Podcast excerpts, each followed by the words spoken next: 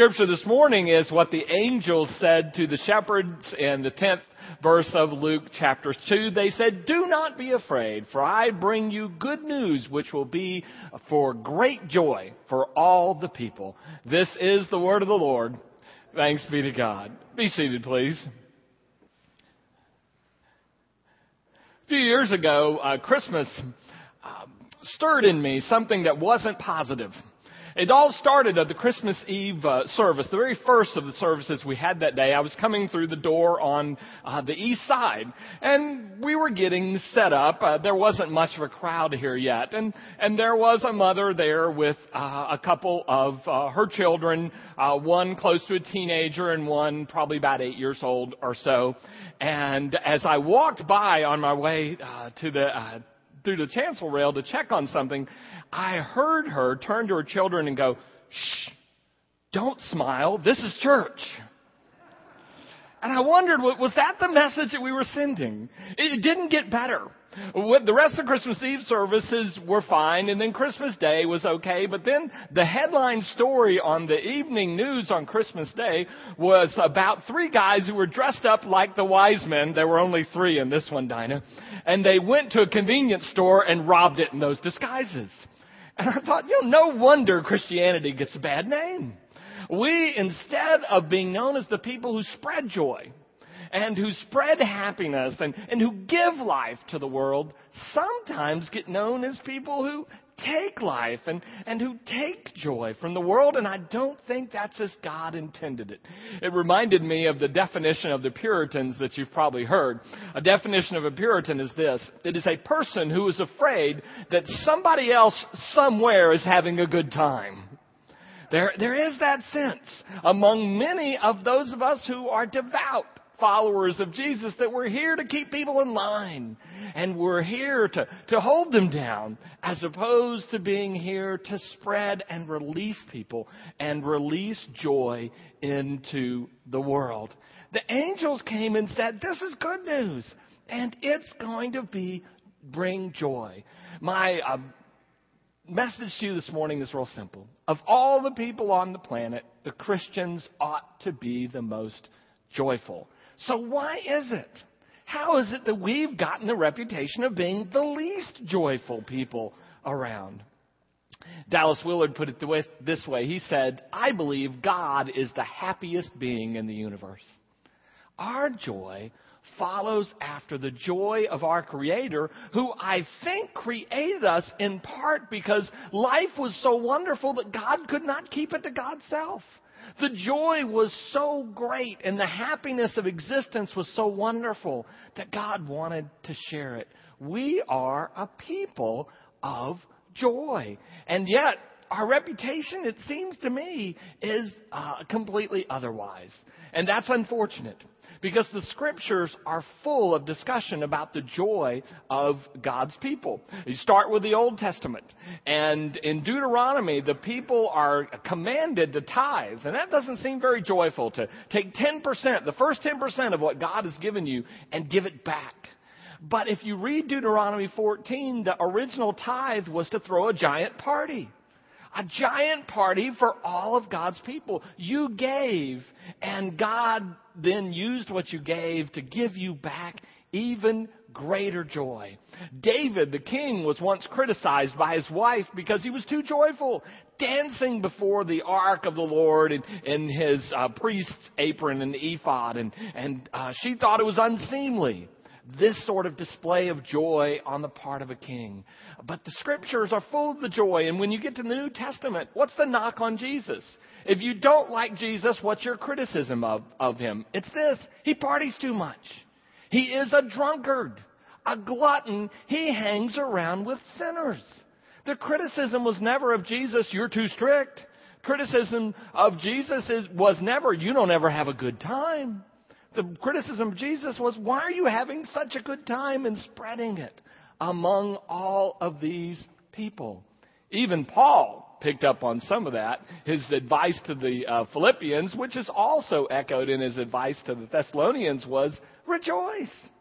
Rejoice. Always, always uh, be joyful. I saw someone did the research. They said there are 60 references to parties in the Bibles. 60 references to partying in the Bible. 58 of them are positive. 58 of them are positive. But when's the last time Christians ever threw a good party?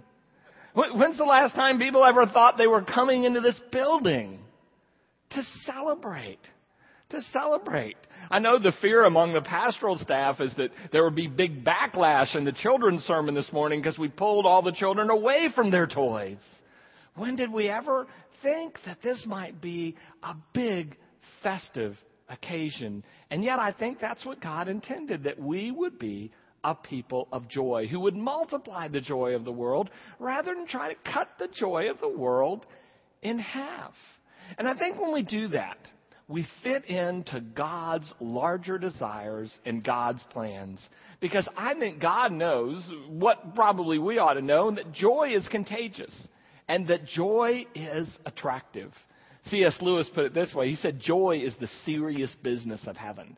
It's really a part of God's plan because God knows that you can rejoice people into faith much more easily than you can whip people or goad people into faith. Larry Crabb, Christian author and counselor, talks about that his house that he grew up in was a place of great joy and happiness, and his mother and father were laughing often with the children. And he said one of his friends grew up in a house that wasn't that way at all. And he said, My friend found a way to spend most of his teenage years in my parents' house. And if you ask him why, the answer was simple because in your house, the people laugh. Laughter is a part, I think, of God's plan because it's attractive and it shows people uh, the, the beauty and the wonder of our faith that it multiplies joy in a person's life. It doesn't take it away. You don't, you don't check in your energy and enthusiasm when you become a Christian. It gets multiplied.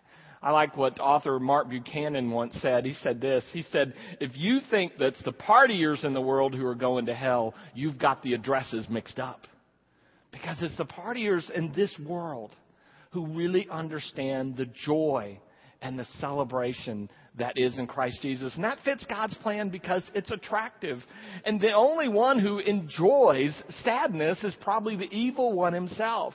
Satan is probably the only one who gets excited when nobody laughs.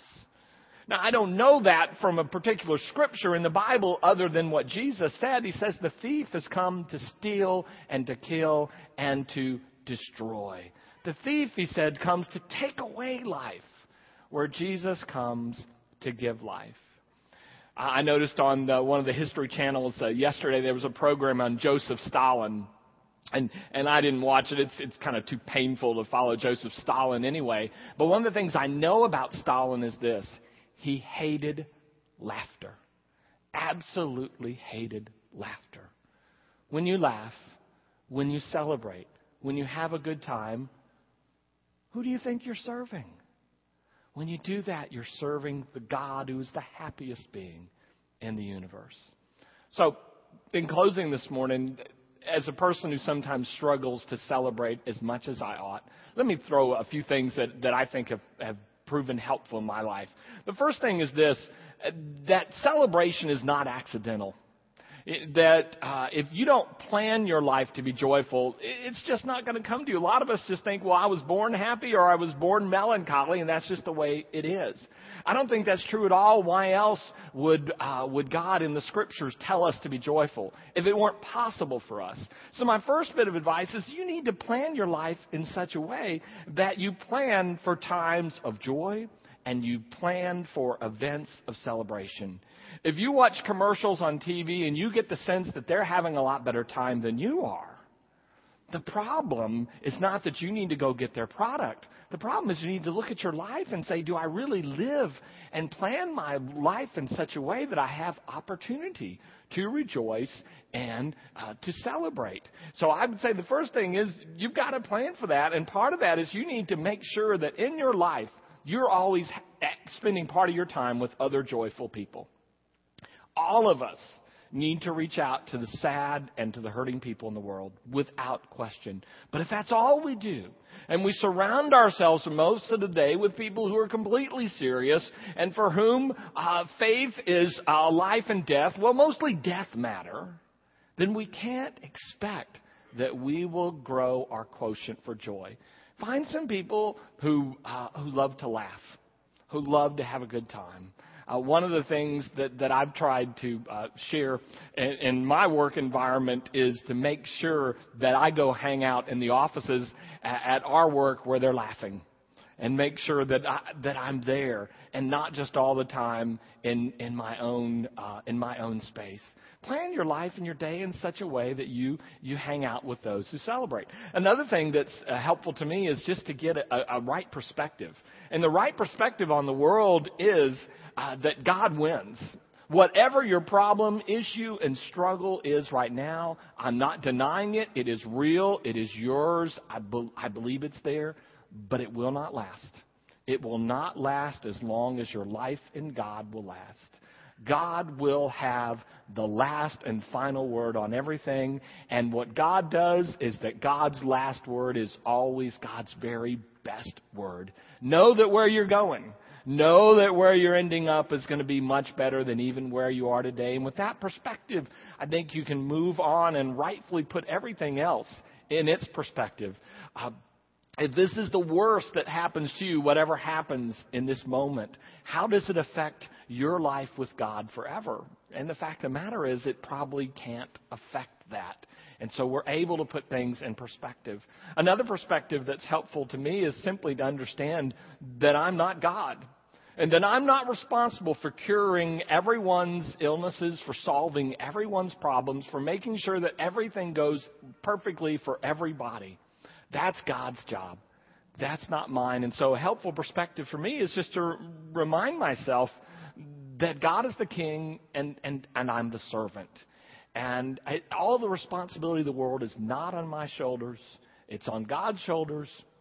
I'll let it stay there. I, I used to have a sign in my office um, uh, that said this. It says um, uh, that that give your uh, uh, give your concerns and your problems to God. Uh, God's going to be up all night anyway, and so I don't have to be up all night with that stuff because because God will hold it. So it's helpful to me to have that perspective.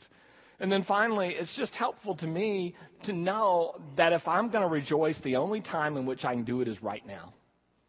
That John Ortberg was very helpful to me and years ago making the distinction that there are people in this world who are waiting to live and there are people who are living. You know the ones that are waiting to live. You've been there. When the kids get out of school, or when they get out of diapers, or when I'm through with this round of chemotherapy, or when this bill is paid off, or you fill in the blank. At some future time, it will be appro- appropriate for you to rejoice, but not right now.